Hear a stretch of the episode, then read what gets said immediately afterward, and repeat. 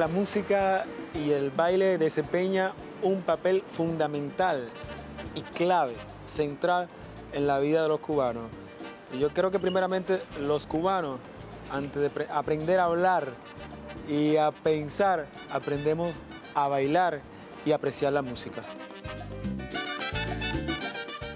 Desde chiquitos vamos aprendiendo cómo movernos, a cómo sentimos la música a través de un proceso de imitación de padres a hijos y hijos a nietos, y esa es una de las, de las vías en que nuestra música y nuestra danza se ha mantenido viva hasta ahora, a través de una generación a otra.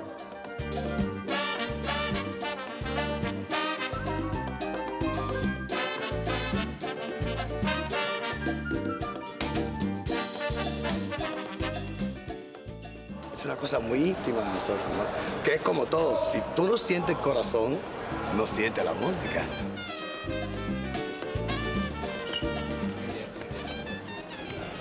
La cultura cubana, como decimos o como es conocido, es una cultura mulata. Esto significa de que es una cultura donde los elementos europeos y africanos realmente están bastante mezclados.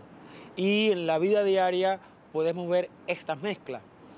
A la vez que vemos o que podemos definir muy claramente elementos muy europeos o hispánicos, bien claros, podemos ver elementos africanos muy determinados y muy claros, y a la vez podemos ver los elementos que están bien fusionados.